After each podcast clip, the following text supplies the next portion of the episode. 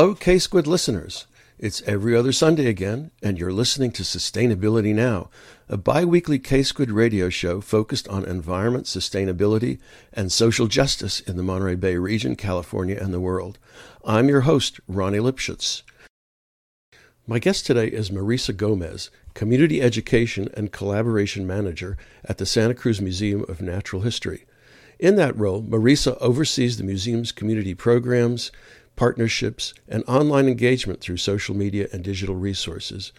Marisa has a BA in creative writing from San Jose State University, is a certified California naturalist, and serves on the boards of the UC Santa Cruz Arboretum and Botanic Garden and the Santa Cruz chapter of the California Native Plant Society. Well, Marisa Gomez, welcome to Sustainability Now. Thank you for having me. Uh, the Santa Cruz Museum of Natural History is, I think, one of the county's unsung gems, at least after one's children have grown. I last was at the museum probably 25 years ago, you know, when my wife and I took our kids there.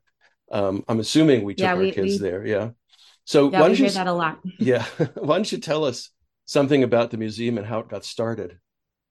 Yeah, so uh, the Santa Cruz Museum of Natural History is actually Santa Cruz's first public museum. We trace our origin story back to the late 1800s with a woman named Laura Hecox. She lived at the original lighthouse out on West Cliff Drive with her family. Her father was the lighthouse keeper. And when he passed away, she took over his post. And even before then, she had started to amass a great collection of natural history objects from, from just being a kid along West Cliff Drive and just being curious. She collected shells and fossils and curios. And so when she took over the post as lighthouse keeper, she also opened up the lighthouse for the community. And part of the experience that they got was exploring her own mini museum. So she uh, developed a reputation both in town but also more broadly. She actually has a couple of species named after her. And when the city of Santa Cruz was uh, planning for the first public library, which is the downtown branch of the library, they saved a room for a museum and they asked Laura if she would be willing to donate some objects for the foundation of that museum. And she did. And that library and that museum opened up in 1905. And so that is where we trace our history as to her and to that original location. So we've been around for going on 120 years now and have had many different homes over those years. Uh, have had other like sort of iterations too. We were the Santa Cruz City Museum for many years, and in 2009 we became an independent nonprofit organization, and that's where we are today. Um, and I like to think of our current uh, our current iteration is sort of a renaissance time for the museum. There's a lot of exciting things happening. Where where are her collections kept? So the collections are kept on site at our location in the Seabright neighborhood. We're located across the street from Seabright Beach, which is such an awesome place to have an office mm-hmm. in a, a, a, Santa Cruz City Park, Tyrrell Park, with a creek that lines it. It's really gorgeous. And uh, in our building there, we house a lot of our collections. We also have a lot of collections on display within our exhibits. And then we have a couple of offsite storage locations too, because um, the amount of collections that we have is more than we can fit within our building. Um, so, what is your what is your role at the museum, and and how did you end up, you know, doing that? So, my current title is Community Education and Collaboration Manager, which is maybe the only title of its kind in the world. I don't know if I've ever heard of another one, another person with that title. Um, and it's really what it gets to is that I focus on connecting folks in the community with our mission, which is connecting people with nature and science to inspire stewardship of the natural world. So I help the museum accomplish that through programming, through our digital communications with our website and social media cha- channels. Uh, and it's it's quite a fun fun gig. I came to it from maybe around roundabout way. I think a lot of folks, especially within our education department at the museum, have a background in natural sciences, and that's what brought them to the museum and brought them to wanting to do environmental education. And that's not really my story. Uh, as a kid, I was not very into nature and crawling around in the dirt and climbing trees. I grew up in a family of artists and visiting museums. And so I've long felt very comfortable in a museum setting. And I actually I got my degree in creative writing.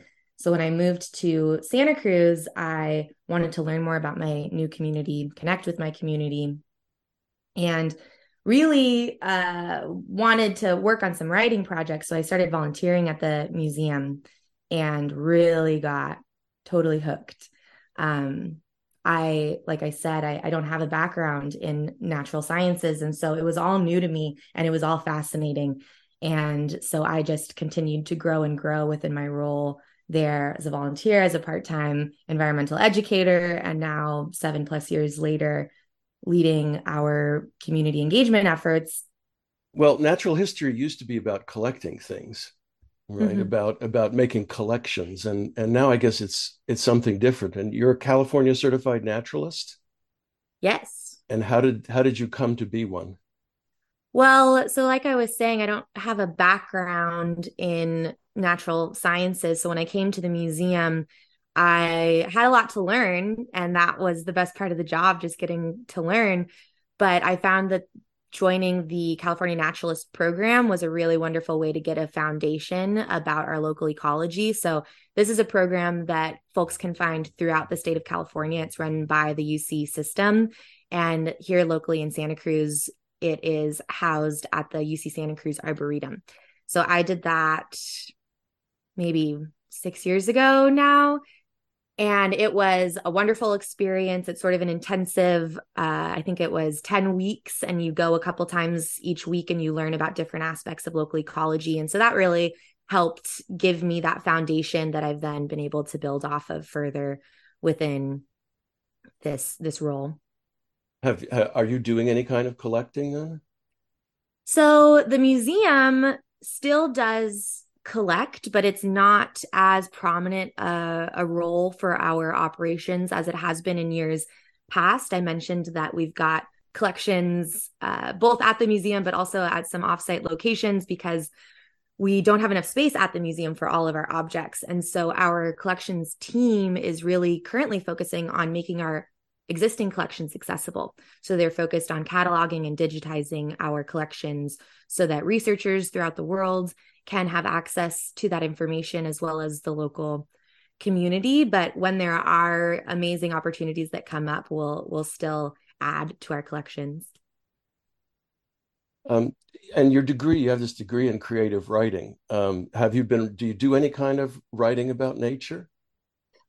Yeah less less now than i used to for you know my personal life but for my work through the museum i'm lucky enough to have writing be a part of it so i think that's that's why i don't do it as much personally anymore but i uh, put together our social media posts mm-hmm. and mm-hmm. articles for the website things like that and so i get to dabble in creative nonfiction about yeah, the natural yeah. world which is fun and social media is uh you know it's a challenge to get something that is engaging and bite size and informative and accurate. And so I have a lot of fun with that. Do you, do you do any reading in, in natural history or in you know environmental books? I'm just curious to whether you you know what the last book you might have read. About. Well, we actually was. we used to have a natural history book club at the museum that uh-huh. sort of fell fell away. It was a staff uh, project that we did just for fun, and I'm trying to think of what the most recent book was for that book club. We did Gathering Moss um, by Robin Wall Kimmerer. We did a book that was about the natural history of color. Rust was a topic. Um, Coyote oh, wow. America. Mm-hmm. Lots of lots of fun books for that book club. And I do a lot of learning through community events which is i guess appropriate for my for my role. I learn both from the events that i get to attend through the museum but also i like to go to uh, talks and experiences throughout the community and watch webinars on the computer things like that. That's how i receive a lot of my information as well as honestly social media. I scroll and I, there's a lot of uh, great count, accounts that i follow that that help me learn about what's going on. And just there's so many amazing resources within this town that just talking to to folks who live here is, you know, plenty. so the museum's website says you have 30,000 visitors a year and I'm I'm wondering how many of those are kids coming from schools or coming with their parents and how many then are community members who are coming for other reasons. Yeah, so it's sort of interesting that we've had a bit of a flip flop in recent years. Prior to the pandemic, we had maybe twice as many school kids coming for field trips to the museum as we did folks from the community coming to museum programs. And currently, it's about the opposite. So, twice as many people visiting for our community programs. And I think there's probably a variety of reasons for that. Part of it is that it's been difficult for schools to, you know, deal with the pandemic and uh, get back into the swing of coming on field trips. There's a lot of barriers. One of the things that's really important to us at the museum is trying to help schools get to us. So we work hard on finding sponsorship for transportation scholarships, especially for schools that are visiting from South County, so a little farther away, um, that might have some other back barriers for visiting. So we're trying to address those issues currently. But I think the other side of it is that folks really became starved for community connections during those early days of the pandemic. And so when we were able to open back up again, started offering programs again, people really responded very positively. And we've put a lot of efforts into expanding those programs. So we offer so many more now, which is why we're able to serve so many more people through our community programs. And then through visitation with the museum, we get so many families coming in, just like you were saying at the open of this talk, that a lot of people have that experience of visiting when they were a little kid climbing on the whale or bringing their kids to the museum. And that's definitely still a large part of who we who we try to serve. We have a lot of interactive exhibits throughout the museum that are really appealing and accessible for for young kids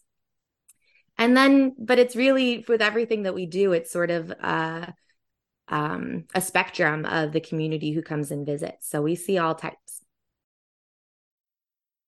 You're listening to sustainability now. I'm Ronnie Lipschutz, program host, and I'm speaking with Marisa Gomez, Community Education and Collaboration Manager at the Santa Cruz Museum of Natural History. What kind of programs do you offer for children? I, I, saw on the website there are quite a lot, and I wonder if you could describe some of them. Yeah, so we have our curriculum based school programs. So, a lot, thousands of kids throughout the county and more broadly visit the museum for field trips and we have five field trip offerings for K through five grades. And then we also have a really exciting program that's been going on for more than a decade now that's called the Earth Stewards Project, which is specifically for high school student, students to engage in environmental stewardship work throughout the county, learning from local land managers and developing skills that can lead towards green careers. So that's a really amazing program that our education coordinator, Chris Soriano, oversees he also oversees our camp program, which is very popular and expanding. I think just a couple of years ago, we offered four summer camps, and now we're offering 12 summer camps in addition to spring camp and winter camp. So, our education team that focuses on youth programs are very busy and have a lot to offer for these more structured youth programs. And then in my realm of our education department, which is kind of leisure time for community members and families to engage with the museum. We also offer family focused programs. We have a series called Family Fun, which is a monthly series that is usually off-site in nature and kids and their families can come and engage with a variety of topics. This month the theme is birds, last month it was mushrooms, next month it's going to be nature journaling. And then through the summer we have larger festival like events that are part of our Super Summer Saturday series. So people can can look forward to those coming up soon. Well, I know last last month February was Fungus February, right? Yeah. What did that What did that entail? Oh my gosh, it's my favorite time of year. I personally am very, very interested in mushrooms and have become obsessed with them over the past couple of years. Again, just because of my job and getting to connect with local mushroom experts. We had a an exhibit in 2020 that was called Mushrooms. And that really sparked it for me. And so, sort of selfishly, I've been putting together these programs, but also what we've noticed is that the community is frothing at the mouth uh, for the opportunity to connect with local mushroom experts and learn more about this aspect of our natural world. We launched Fungus February last mushroom season and had an overwhelming response. So this year we did it again and offered even more programs, and they all filled instantly. We added even more, and then those filled. So there's a, a big appetite for for mushrooms in this community. And what we did for Fungus February was we actually kicked off the mushroom season in December with our mini fungus fair, which actually coincided with an atmospheric river event. but yeah. we still had over 500 people come to the museum that day, even though it was um, a stormy, rainy day. And we kicked off the mushroom season with that. And then we partner with the Fungus Federation of Santa Cruz, and they did a lot of offerings in January. And then we rounded out the season in February with Fungus February, doing guided mushroom walks throughout the community. We had a workshop with a local science illustrator where we went, looked for mushrooms, and then brought some back to the museum and uh, drew them and painted them. And then we also had a talk at the museum about lichens. We had a member meetup about lichens and our family focused scavenger hunt for mushrooms. So it was a really fun time. And now I suspect that, you know, mushroom season's just going to keep going with all this rain that we've been having. Yeah, uh, I imagine so. Um, this month you've got a, an exhibit on the art of nature. Yes. Tell us, you know, about about that and whose art is being exhibited. Well, this is an annual exhibit. We do it every year, but it's different every year. And we've been doing it for about 35 years now. It started with a collaboration with the Science Illustration program at UC Santa Cruz, and we had an exhibit called Illustrating Nature. That went on for many years, and that program at UC Santa Cruz eventually moved to CSUMB. And when that program moved, they took the exhibit to their new local museum, the Pacific Grove Museum of Natural History. So, Illustrating Nature still happens at Pacific Grove. So, you can go visit that this spring as well. But we wanted to keep doing this exhibit of science illustration because it's so beloved and it's such a wonderful medium for better understanding the natural world. So we continued it in its current iteration, which is called The Art of Nature. And this year we have more artists featured than probably ever before. There are 45 local artists featured in the exhibit, all who practice science illustration. And we actually have a section this year called Beyond Science Illustration because some of them do so in a surprising way. So we have some 3D printed sculptures of nudibranch sea slugs. We have a really large piece about plastic pollution that looks like a great white shark jaw, but it's made up of uh, plastic found on the beach. That's by Glenda Mahoney. The nudibranch sculptures are by Nicholas Ta. And it's just a really beautiful display of really classic pieces of botanical illustrations, as well as informative panels that you might see at a public park and then these more surprising 3D um, iterations as well. And it's it just opened on March 11th and it'll be on view through May 13th. Definitely recommend visiting. And then of course we've got a bunch of programs that support it as well. Yeah, and you did just did a program on extreme weather, which seems extremely appropriate, appropriate right now. Um, yeah, and it, it was timely because we made it timely. This is a response to the weather events that we've been having. And we just thought that it was important that we helped the community dive a little bit deeper into what is happening, put it into a historical context, and also think about what the future of our region is going to look like. So, mid January, we started talking about like, what can we do? And so we came up with this series called Extreme Weather that we just closed out. And it launched with a community program at London Nelson, which was headlined by Gary Griggs, who's an oceanographer with UC Santa Cruz and a historian. And he gave a really wonderful look back on the history of weather related disasters in the county and then we followed that up with some lightning talks, which are appropriately named, um, with Nate Mantua from NOAA Fisheries and Tiffany Wise West from the City of Santa Cruz's Climate action program and our executive director felicia van stolk who ended up all in conversation about what the future of our landscape might look like and then we also had a resource fair at the museum for folks to come and just ask questions of local experts and organizations who are doing work related to these weather phenomena and then we just had a geology of Westcliff walk with some PhD candidates that we work with at UC Santa Cruz, which was absolutely fantastic. So that was a really impactful series for, you know, for me personally. I learned a lot about it and it's helped me put what's going on in context. And we have a recording of the the talk with Gary Griggs too. So folks can visit our website and still still engage with that series that way.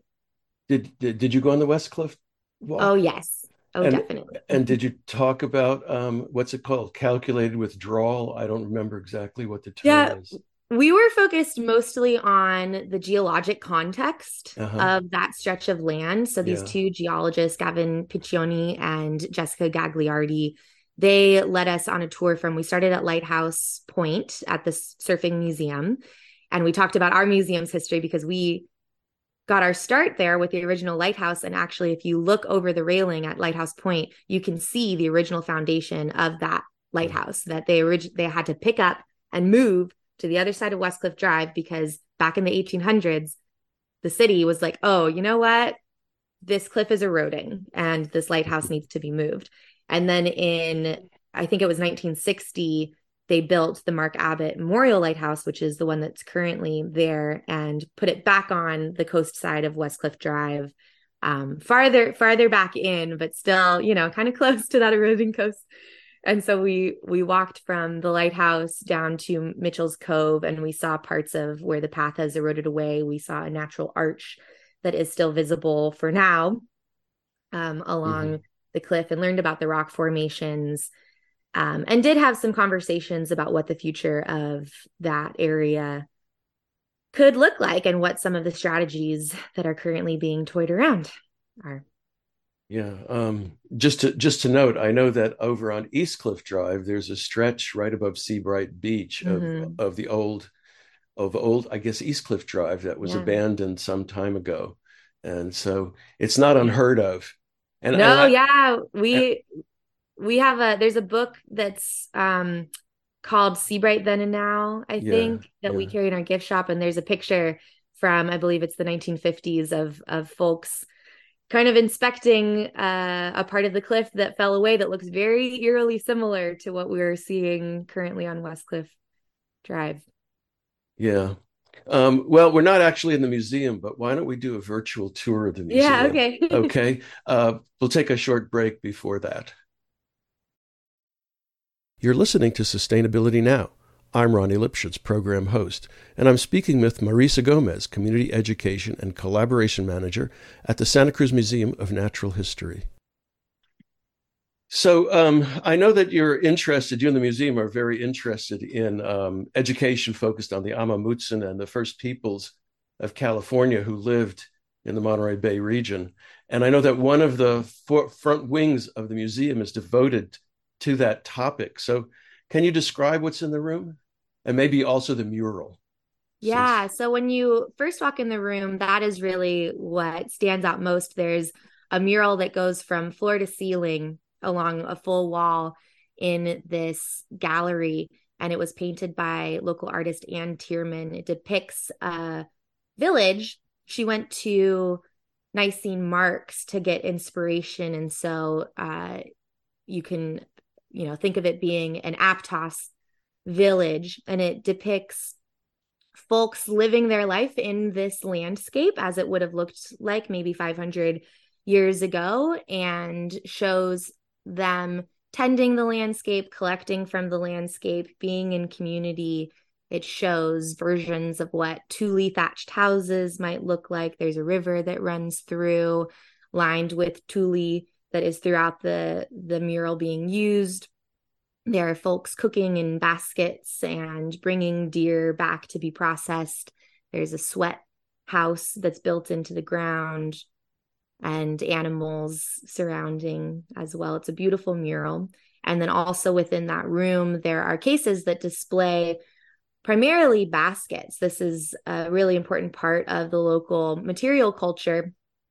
Instead of uh, like clay pottery, which we think of for other parts of the current United States, in this area, was a lot of fiber based work and very diverse types of baskets. So within the exhibit, there are a lot of baskets that are throughout the California region and a little beyond, but we have one really special basket, which was actually made at Mission Santa Cruz in the 1800s. And our local baskets, there's there's not a lot left from before the mission era because they just don't really hold up very well in the archaeological record. And also when um, colonists first arrived here, there was a lot of uh, collecting of baskets and then bringing it to the places where they had come from. So a lot of our local baskets from the Monterey Bay region um, and from the San Francisco Bay Area are actually at the Hermitage in Russia, of all places. But um, we are really honored to steward this one basket that was made very locally. Is that because when the Russians were were here, they did the collecting? Yeah, they were here for fur trading was a right, big yeah. a big thing. So yeah. we um, a lot of people have heard about that with our sea otter population and how um, those sea otters were thought to be extinct for for many years, um, but have rebounded pretty well um, after many years of being hunted for their for their pelts. Um, what what about tending of the land? The the you know the uh, the first peoples did a lot of management, nature management, right? I mean, we think of it as being something post uh, post European arrival, but what sorts of things did they do before that?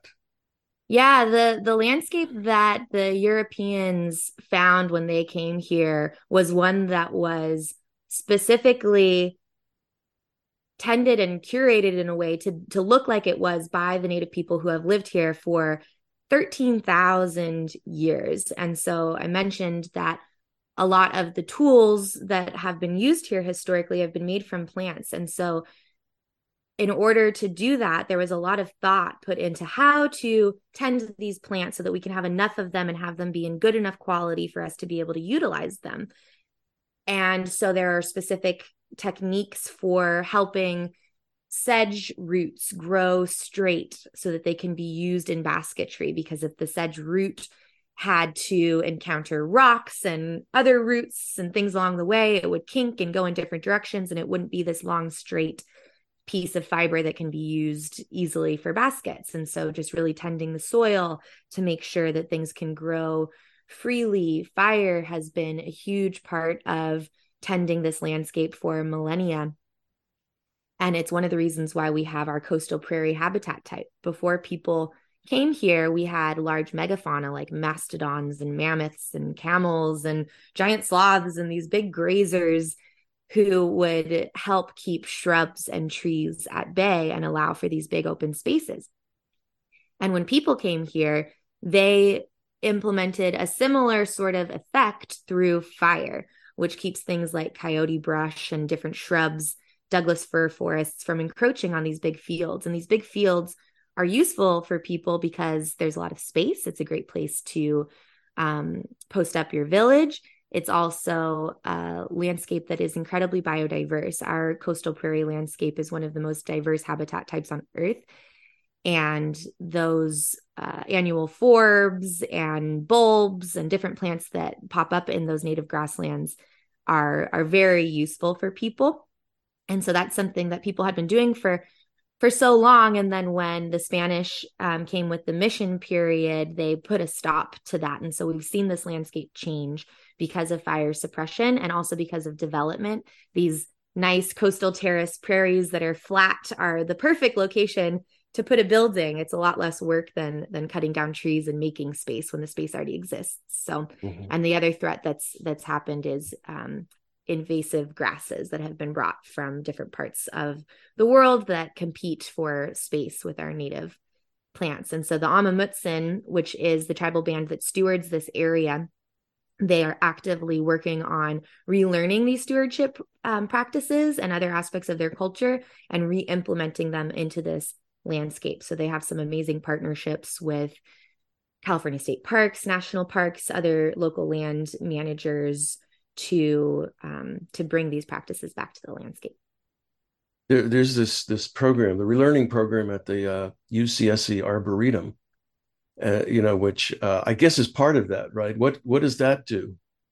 So that program is a space for the Amah Mutsun to come and uh, do plant work and collect plants, and also do this relearning process. And so relearning comes from this fact that there's been this great disruption in their culture um, for obvious reasons due to colonization. And so there's been displacement from local indigenous communities. Many of the people who are members of the Amah Mutsun tribal band do not live within their ancestral territory. A lot of them live in the Central Valley, so they have to travel long distances to get here and be connected with their ancestral lands. And there's also been, you know, assimilation over the years and other uh, challenges towards being able to maintain all aspects of their culture. So they relearn by looking at ethnographic at, um, records, by talking to researchers, which is part of what happens with the relearning program at the Arboretum. Um, by working with archaeologists, there's a great archaeological lab at UC Berkeley that is a collaborative program. And so when archeolo- archaeology happens on these ancestral lands, it happens in direct collaboration with the tribe, which has been really impactful for them being able to um, to relearn. And these notions are included within our current exhibit. We've gone through some rewriting phases in recent years where we worked directly with the Amah to update the labels within our First Peoples exhibit and highlight the stewardship work that's going on. And this exhibit is also accessible online. We have a virtual version of it. Um, you, have mentioned about something about the language there you know what what were the languages i mean that, to me that's quite interesting because yeah. there's such a diversity of languages in such small spaces yeah and, you know what did people you know what languages did people speak yeah it's it certainly was a diverse uh, landscape for language that rivaled places like Papua New Guinea if people are into linguistics. It's been a very linguistically diverse area in California, um, kind of mirroring the biodiversity that we that we see here too. And in Santa Cruz, the language spoken here historically was Awaswas. And unfortunately, that is linguistically considered a dead language. There are about 700 words left that we know about from that language. But our one of the neighboring languages is Mutsun. And so Amah Mutsun means the Mutsun people. And that language is uh, was spoken in the Elkhorn Slough, um, Watsonville area over the hill into Gilroy. And that language we actually know so much more about currently because of this one woman, Ascension de Cervantes uh, Solorsano, Ascension Solorsano de Cervantes. And she was on her deathbed in the 1930s and invited an ethnographer from the Smithsonian, J.P. Harrington, to come live with her and she shared her wealth of knowledge about the language. She was a, a Mutsun speaking woman, but also she was a culture bearer for um, for her tribe, and so she mm-hmm. shared much more than the language, but also their practices, and that has been incredibly important for the Amah Mutsun in their relearning process. Um, just absolutely priceless work that she contributed on her deathbed. Do, do any of the of the people uh, the Amah Mutsun actually speak Mutsun? Um, I believe that there's, you know, there's an effort to to relearn the language and to uh-huh, incorporate uh-huh. the language in ceremony. Um, and but there, as far as I know, there are no native speakers left that yeah. have continued to um to speak it as part of their their upbringing. It's a it's part of the relearning process. Yeah. But that oh. there's a dictionary that's the Mutsun English English Mutsun dictionary that is available for free online as a PDF that's also linked in our virtual exhibit. And one of the things we've tried to do within our galleries is if we know a Mutsun word for something that's on display or an Awaswas word for something that's on display, uh-huh. we'll incorporate that in the labels. Uh-huh. Uh-huh. Well, let's go on to the rest of the museum. Okay. In the middle, in the middle space, you have a tidal pool. Yeah. So, you know, why do you have that there? Yeah, so we um, had an intertidal touch pool for many years as one of the first of its kind. And in, I believe, 2016, we revamped that exhibit and redid the tide pool so that it is more of a natural look. It looks like a tide pool that you might find out on Westcliff Drive. And it's also accessible. So there are two pools, and one of them is very short with little steps that go up to it so that very small children can access it. It's also wheelchair accessible, which um, also makes the tide pools more accessible. And that pool is full of creatures that we collect from the intertidal coastline of the Monterey Bay. We have a science collecting permit, and there are certain things that we're allowed to collect and other things we're not.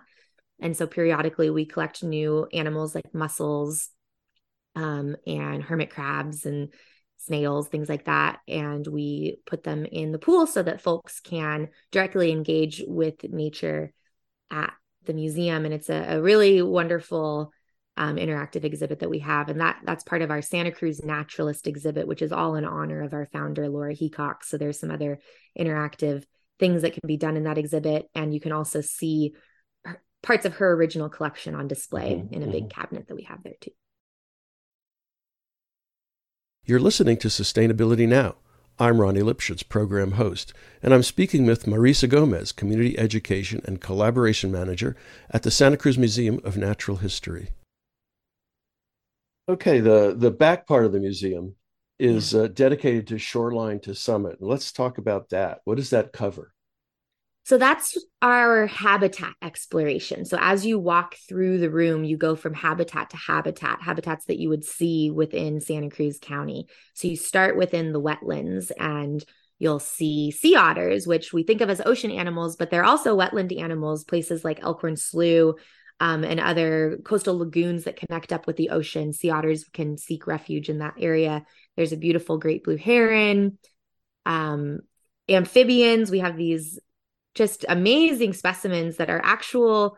They were living frogs and salamanders that went through this special taxidermy process to be freeze dried, and just amazing that these like really soft tissued uh, organisms have been able to be preserved in that way. And then you walk through and you go to the woodlands, grasslands, chaparral, our sand hills, the redwood forest. So you get to explore all the different habitat types types that we have in Santa Cruz, um, as well as see animals that are from this area too on display through taxidermy. Where did where do they all come from? I mean, you've got a lot of tax what I taxidermized animals. yeah. Uh, so so how did you how did the museum accumulate them? I don't know the stories for a lot of the animals. Um, most of the taxidermy came to us many decades ago before my time, um, often prepared before it was donated, or back in the day, we had folks on staff or folks in the community who prepared them for us. So, one of my favorite cases within that room is our taxidermy case, and it's got a badger, an American badger, um, up at the top of it. And there's a photo of the person preparing that badger. And that person is randy morgan who is a local conservationist entomologist botanist um, and also taxidermist just like so many things. And he he passed away several years ago but he um, was a wonderful resource for this community and i really love that you can see taxidermy in action with that photo that animal was prepared in a sort of traditional way where the insides are removed and a sort of armature structure is built and then the uh, pelt gets put back on put in mm. fake eyes things like that but um, much of our taxidermy on display was prepared by a man named richard john gurney who had a taxidermy shop in watsonville called freeze dry taxidermy he was a watsonville native um, got started in taxidermy in the 50s went to work for the smithsonian for some time and really pioneered this unique form of freeze drying taxidermy. And he passed away just a few months ago. So we also did a webinar that we have a recording of up on our website that was with um, folks from the naturalist community who knew him and worked with him and have benefited from his his work over the years. So if people are learn interested in learning more about taxidermy, there are other resources on our website too. Did he did he freeze dry things other than amphibians? Yeah, yeah. So oh, we he did such a beautiful job. Sometimes taxidermy done the traditional way can, you know, not look quite so accurate. It sort of looks like something weird's going on underneath there, but with his specimens being freeze dried, they have their structure. No one had to manipulate them in any way. So he would just pose them before going in the freeze dryer and they have some beautiful displays of birds you know with their wings um, spread out uh, usually smaller animals that could fit within um, his his setup his device yeah his device yeah but there's it's really good for soft bodied things that are otherwise would not have been easily taxidermied. So we've got an octopus in our collections too. It's not on display but it was also done with freeze dried but a lot of our birds were were done by him. So when when we look at them their innards are still there.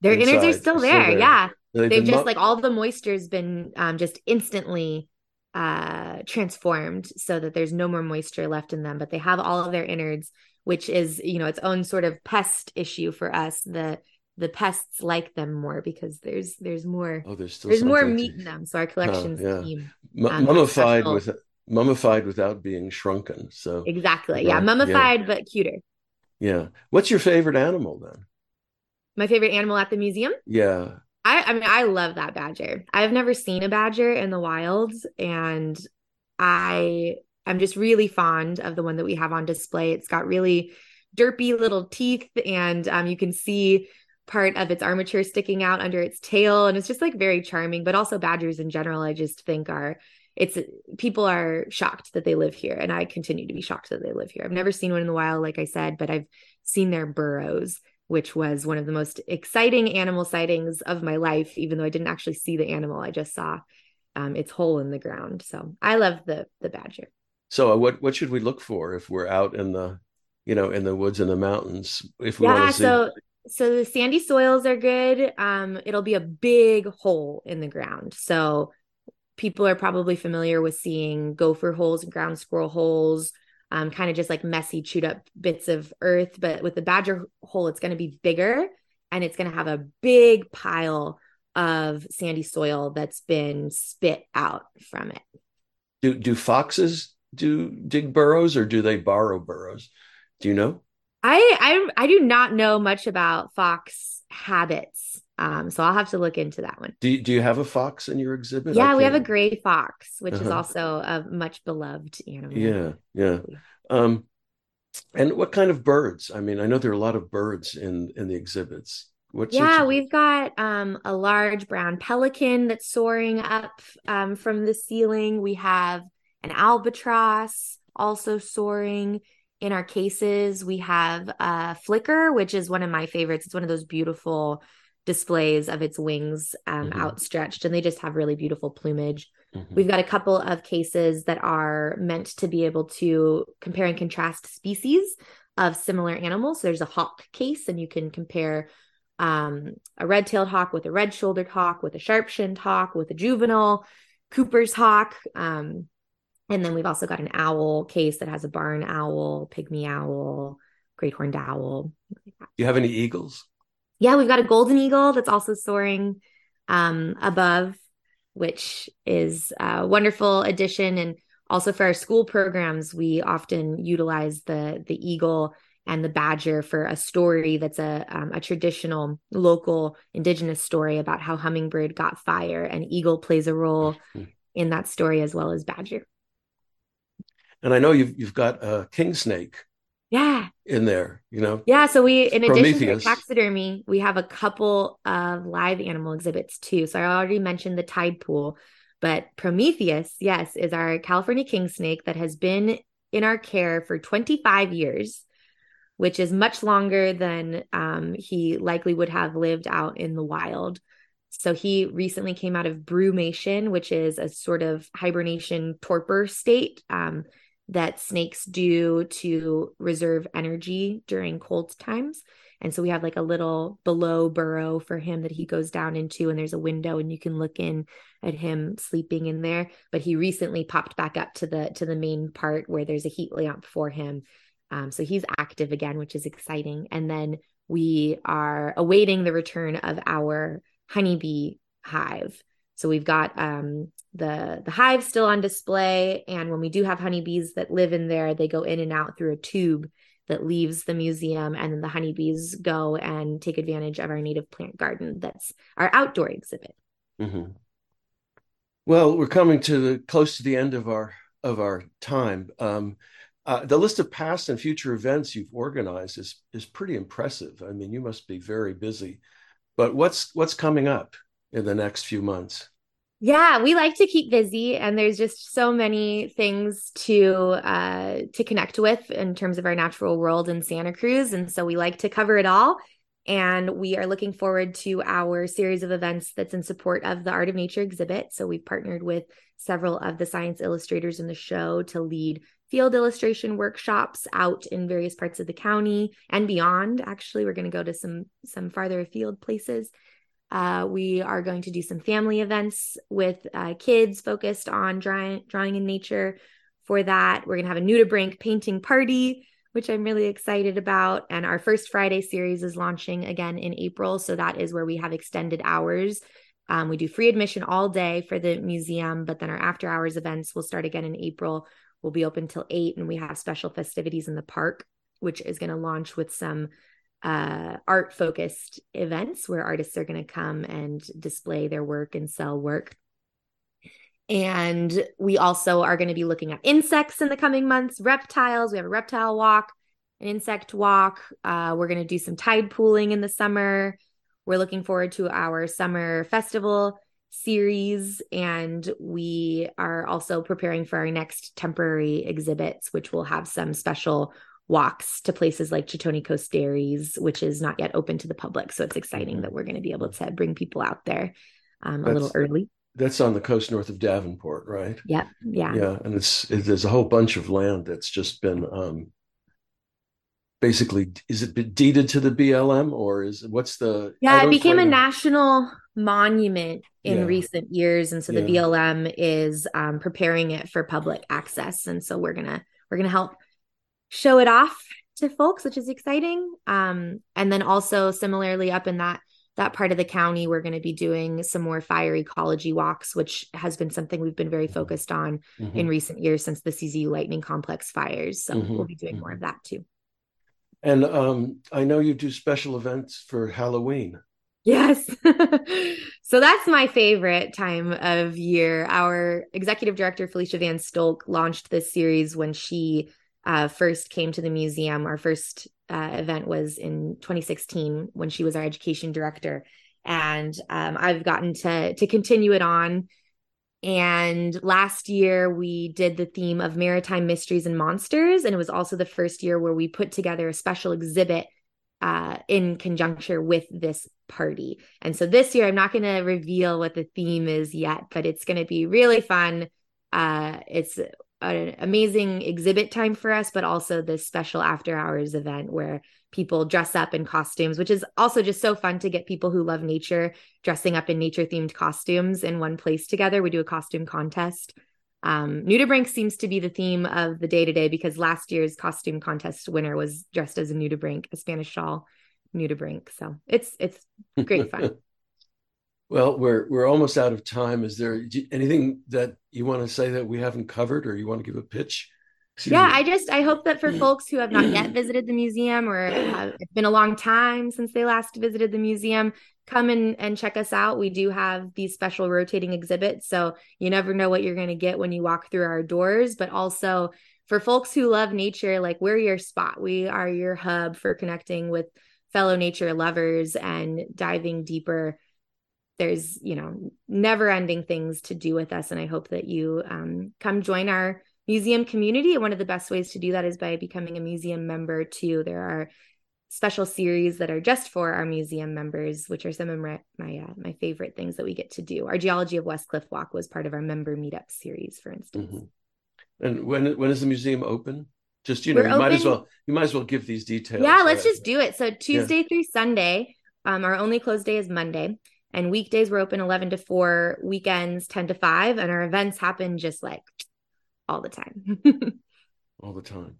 Well, Marisa, thank you so much for being my guest on Sustainability Now. Yeah, it's been so fun talking with you. Thank you for inviting us to to share more about the museum. And what's the museum's website? santacruzmuseum.org. Okay. Well, thanks once again. Yeah, thank you, Ronnie. If you'd like to listen to previous shows, you can find them at ksquid.org backslash sustainability now. and Spotify, Google Podcasts, and Pocket Casts, among other podcast sites.